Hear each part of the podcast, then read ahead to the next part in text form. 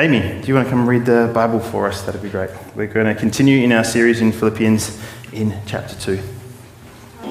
Um, today I'm reading from Philippians 2, um, chapters, oh, sorry, verses 1 to 8. Therefore, if you have any encouragement from being united with Christ, if any comfort from his love, if any common sharing in the Spirit, if any tenderness and compassion, then make my joy complete by being like minded, having the same love, being one in spirit and one in mind. Do nothing out of selfish ambition or vain conceit. Rather, in humility, value others above yourselves, not looking to your own interests, but each of you to the interest of the others. In your relationships with one another, have the same mindset as Christ Jesus who, being in very nature God, did not consider equality with God something to be used to his own advantage. Rather, he made himself nothing by taking the very nature of a servant, being made in human likeness. And being found in appearance as a man, he humbled himself by becoming obedient to death, even dying on a cross. This is the word of the Lord. Thanks, Amy. Let's take a moment to uh, just to pray and to quiet our hearts before the Lord. Father, we thank you for your word, your written word, so easily and readily accessible to us. May we not take for granted um, these words before us and how you want to speak to us through them by your Holy Spirit this morning.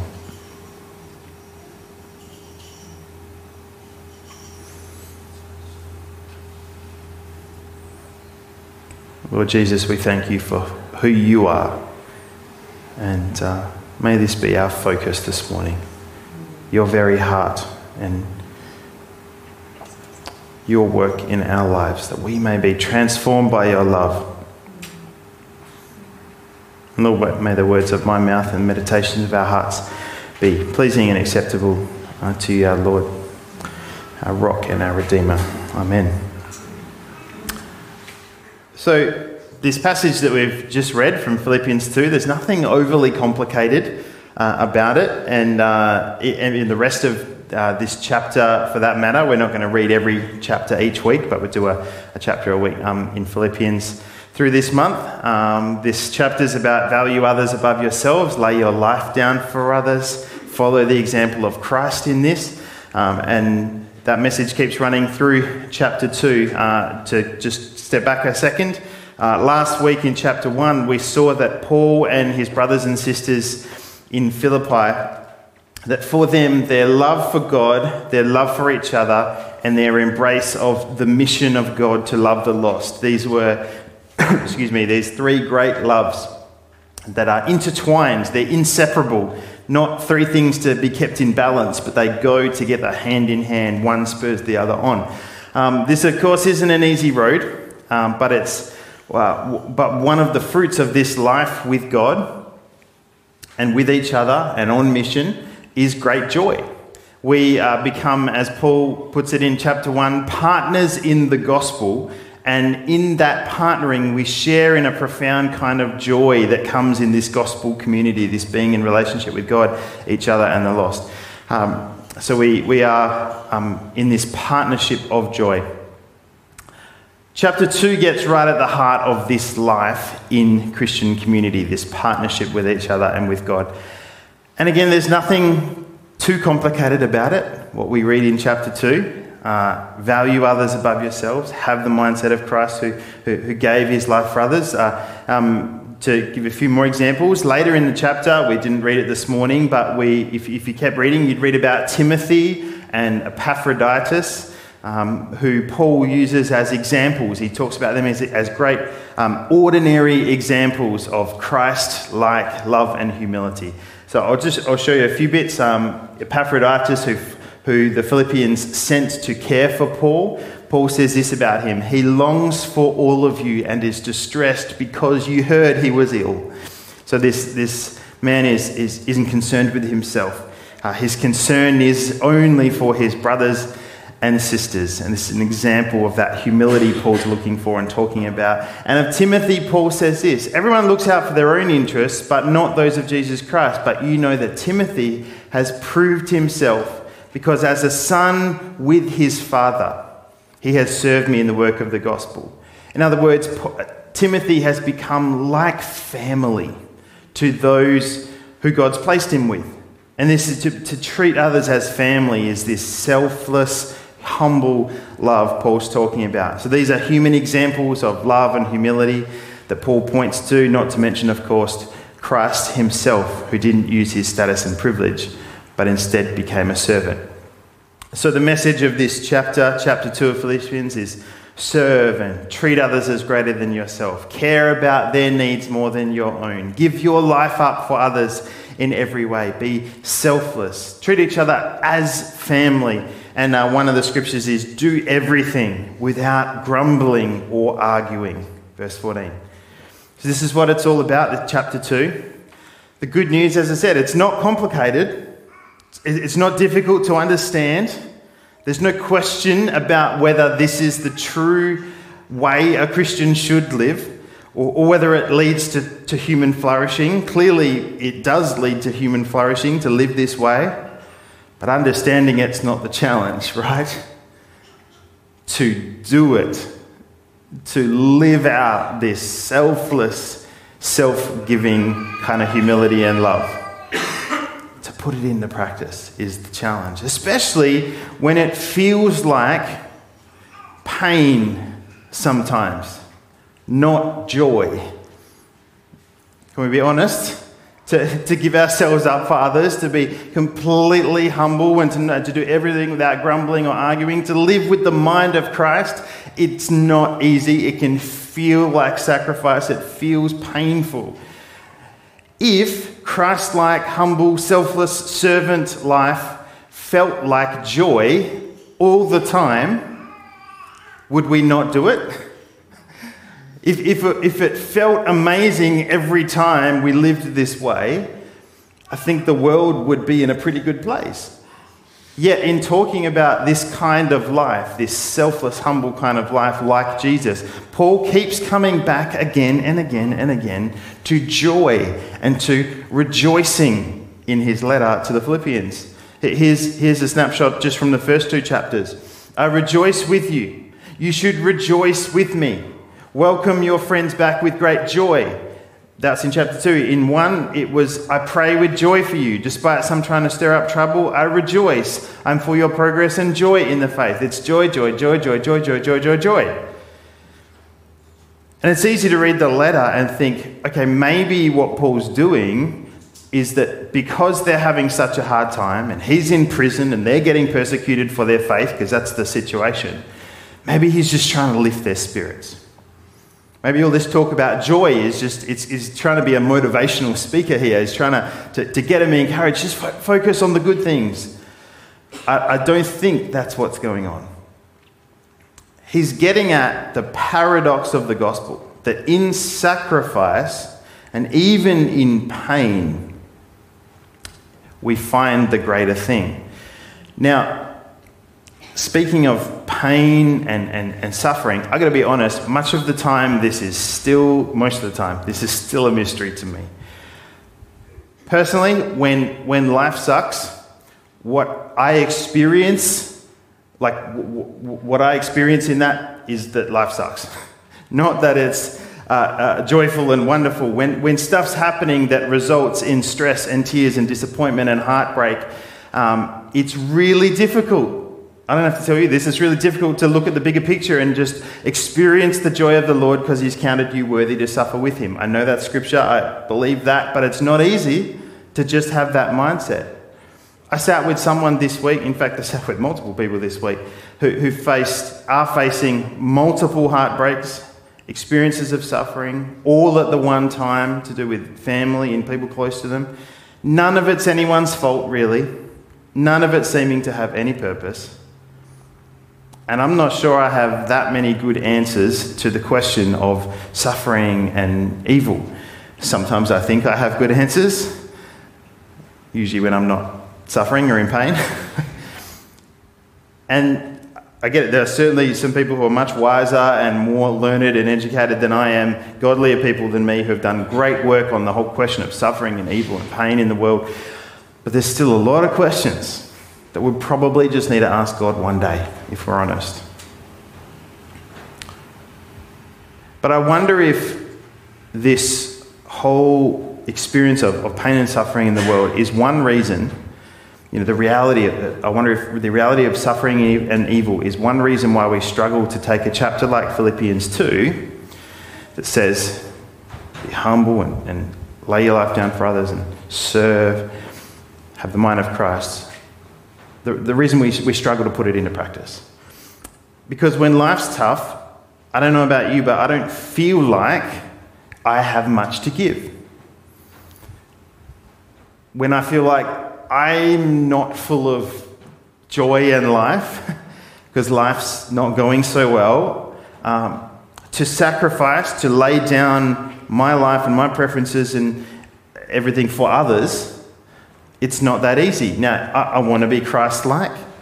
I want to be selfless and humble. I want to be a servant.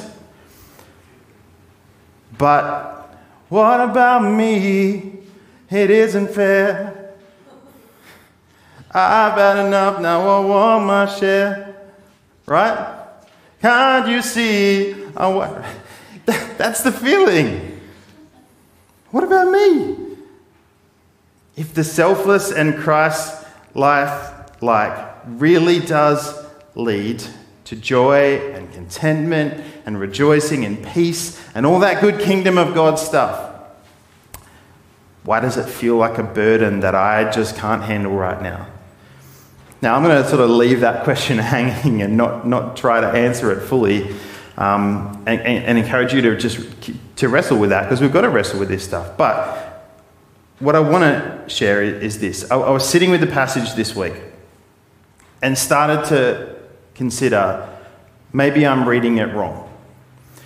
See, my initial assumption of from reading what, what we've just read my initial assumption, which is grounded, if I'm honest, in my own skewed view of God and who He really is and what He thinks about me, that He's a God who, who's sort of saying, you don't measure up and you need to do better. Because I, I can read it through that kind of lens, I read the passage and think that what Paul's saying is this that this is what Jesus is like perfect, humble, selfless. You've got to be like that. And that's, that's true, like in part. Like we, we are put the, this image of Jesus in front of us to go, this, this is what we want to live into and live up to. But again, I don't, I don't know about you, but my feeling about that is I just do not match up to that standard and probably never will match up to that standard. But what if that's not primarily, I'm not saying it's not what Paul's saying, but what if that's not primarily what Paul's saying? It's not where he starts, it's not the main focus here. Let's read the passage again from the beginning of the chapter. If you have any encouragement from being united with Christ, if any comfort from whose love? His love. Not if you want to be blessed, if you want God to be proud of you, not even if you want to find joy and peace. The whole thing starts with if you have first experienced the selfless, welcoming, sacrificial, pure love of Christ for yourself. If this has so transformed you that you now, next slide, experience a common sharing in the Spirit. spirit and have this tenderness and compassion welling up within you. Then make my joy complete by being like minded, having the same love, being one in spirit and of one mind. If you've received it from Jesus, go pass his love on to others. A few verses later, we get this. Uh, what's known as the Christ hymn, we read that Jesus, who being in very nature God, didn't consider equality with God something to be used to his own advantage. Rather, he made himself nothing, taking the very nature of a servant. Being made in human likeness, being found in appearance as man, humbled himself by becoming obedient to death, even death on a cross. His life given up for us. And I, again, with my skewed view of God as this displeased father wishing I'd match up to Jesus, can tend to read this and think, gee whiz, if that's the standard, I've got a lot of work to do. And yes, Christ is the standard. And yes, we're being sanctified and being made more like Him and, and more like Him. But what if Paul's main point is not to tell us, first and foremost, what we've got to be like, but rather to show us first what Jesus is like and ensure we're first embracing that perfect love? Because only when we receive it can we give it. Paul's saying, This is who Jesus is. This is who Jesus is. This is what He's like, the perfect image of who God is. And once you've experienced that for yourself, now go changed by His love and do likewise. Now, should these scriptures challenge us? Yes, absolutely. Should, should, should they reveal the immense gap between Jesus and, and us and, and bring us to our knees in repentance? Absolutely. But repentance and faith isn't about turning away from our brokenness and sin towards drive and motivation and resolving to do better. That's not true repentance. That's, that's shame driven religion that often gets passed off as repentance. You just got to do better. You just got to do. It's about turning to Jesus and welcoming his embrace. And then healed and set free of condemnation by the one who laid his life down for us, we're renewed and re enabled to go and do the same for others. That's the gospel. There's, um, there's a lot in the accounts of Jesus' life. There's a lot about what Jesus did a lot in the four Gospels Matthew, Mark, Luke, and John. There's a lot about what he has done, what he did do, what he is doing, and what he's going to do. Lots of stuff in the Gospels that hints at the nature of Jesus, his very heart, who he really is. But believe it or not, I was just uh, um, made aware of this recently in a book I started reading. There's only one verse in all the Gospels where Jesus actually states and says the, the nature of his heart. Now, in the, the Hebrew mindset, in, in, in that time, the heart was reflective of the, the person, the very essence and nature of who they really are, right? So um, if, you, if someone says, this is the heart of the person, that's, that's them, that's who they really are, their nature, their very being. And Jesus only talks about his heart in one scripture. Paul speaks plenty of what Jesus did as a result of his heart, right? He gave up his life, he took the form of a servant. We can kind of work out from the things Jesus does what his heart is, but here's, here's the one time Jesus says it um, explicitly This is my heart. Matthew 11 Come to me, all who are weary and burdened, and I will give you rest. Take my yoke upon you and learn from me, for I am gentle and humble, or some translations say lowly in heart and you will find rest for your souls. For my yoke is easy and my burden is light. I am gentle and lowly or humble in heart. But one time Jesus says, this, this is my heart. Not this is what I'm doing, this is who I am. And these words describing Jesus' heart are about, um, if, if, you look into the Hebrew of the, of the words gentle and humble and lowly, um, it's about his willingness to come down to our level, to be humbled, if you like, to take a low position, to serve others as if they are better than him, to sacrifice for the good of another. It's who Jesus is. Paul tells us plenty that that's what he did. Jesus himself tells us that that's who he is. He loves you, he'll do anything for you. But ultimately, he chooses to do only what he knows is best for you and I.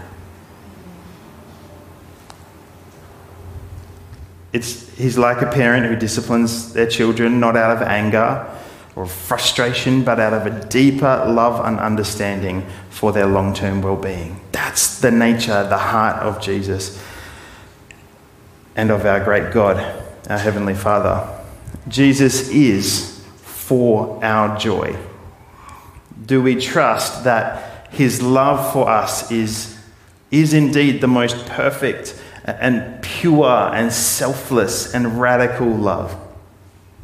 Even when sometimes in the immediate it feels painful how He's loving us and how He's calling us to love others? Do we trust that His love is perfect? And are we allowing ourselves to be transformed by that love, to, to let Him reveal His heart to us, to, to, to therefore um, find what we need in Him to go out and love like Him? I think there's essentially two ways we do this, and I'll just finish with this this morning. There's two ways that we say, that, that we find the true heart of Jesus for us. Firstly, we do what we've done today. We look at the scriptures, which help to set our perspective right again about the true nature of God. Not just, hopefully, not just in church on Sunday, but each day of our lives. We let the Bible reveal who God really is and our right response to Him. How's your quiet time? How's your prayer time?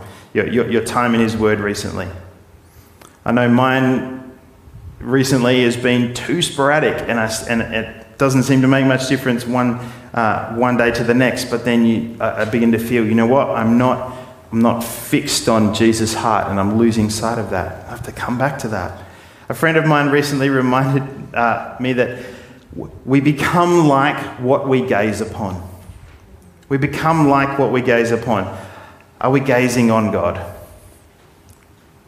Or is there a lot of gazing on this? Because we sort of become like everything we see on here. Are we gazing on God in His Word revealed to, where He's revealed to us? But the point of this message is, is not um, just sort of retreat into a life of prayer and solitude until you feel loved enough by God to then go out. It's not just about that. Often God meets us as we read a passage like Philippians and the kind of love we're called to. God meets us in the process of going and doing what He asks. We need to retreat sometimes and go, God, I need to be reminded of your love. We need to do that daily, in fact. But it's also about living it out and God meeting us in that process. Forgive others, and He will, he will meet you there.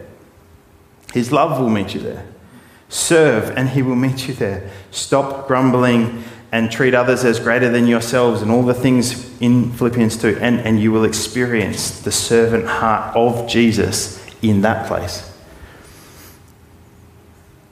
If you have any encouragement from being united with Him, Paul says. Not if you have all the encouragements. and it's, you feel like I've, I've got as much as I could possibly need. If you have any encouragement from being united with Him, if you have any comfort from His love,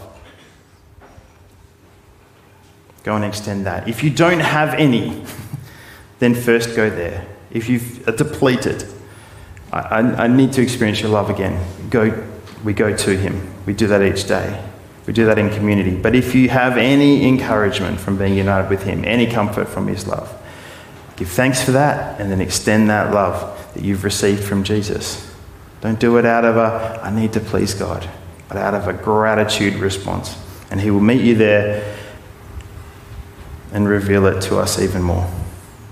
Father, I just thank you that um, passages like this in the scriptures are not hard to understand. They're not complicated, difficult to get our heads around. There's no question as to whether they produce the kind of world and the kind of church that you long for, Jesus. But Father, would you help us to know that we do this out of a response to the love you first shown to us? We love because you first loved us, Lord God. And so I pray even this morning as we sing and as we worship and as we fix our attention on you that we would be refilled with your perfect and selfless love.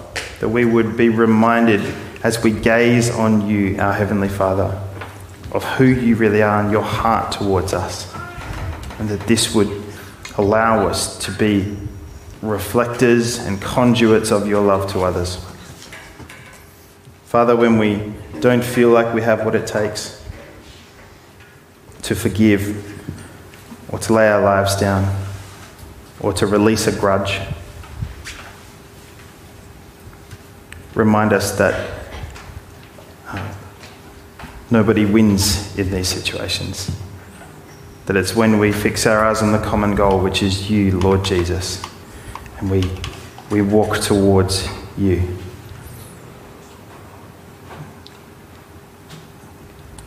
That we find joy, and that others find joy in that process.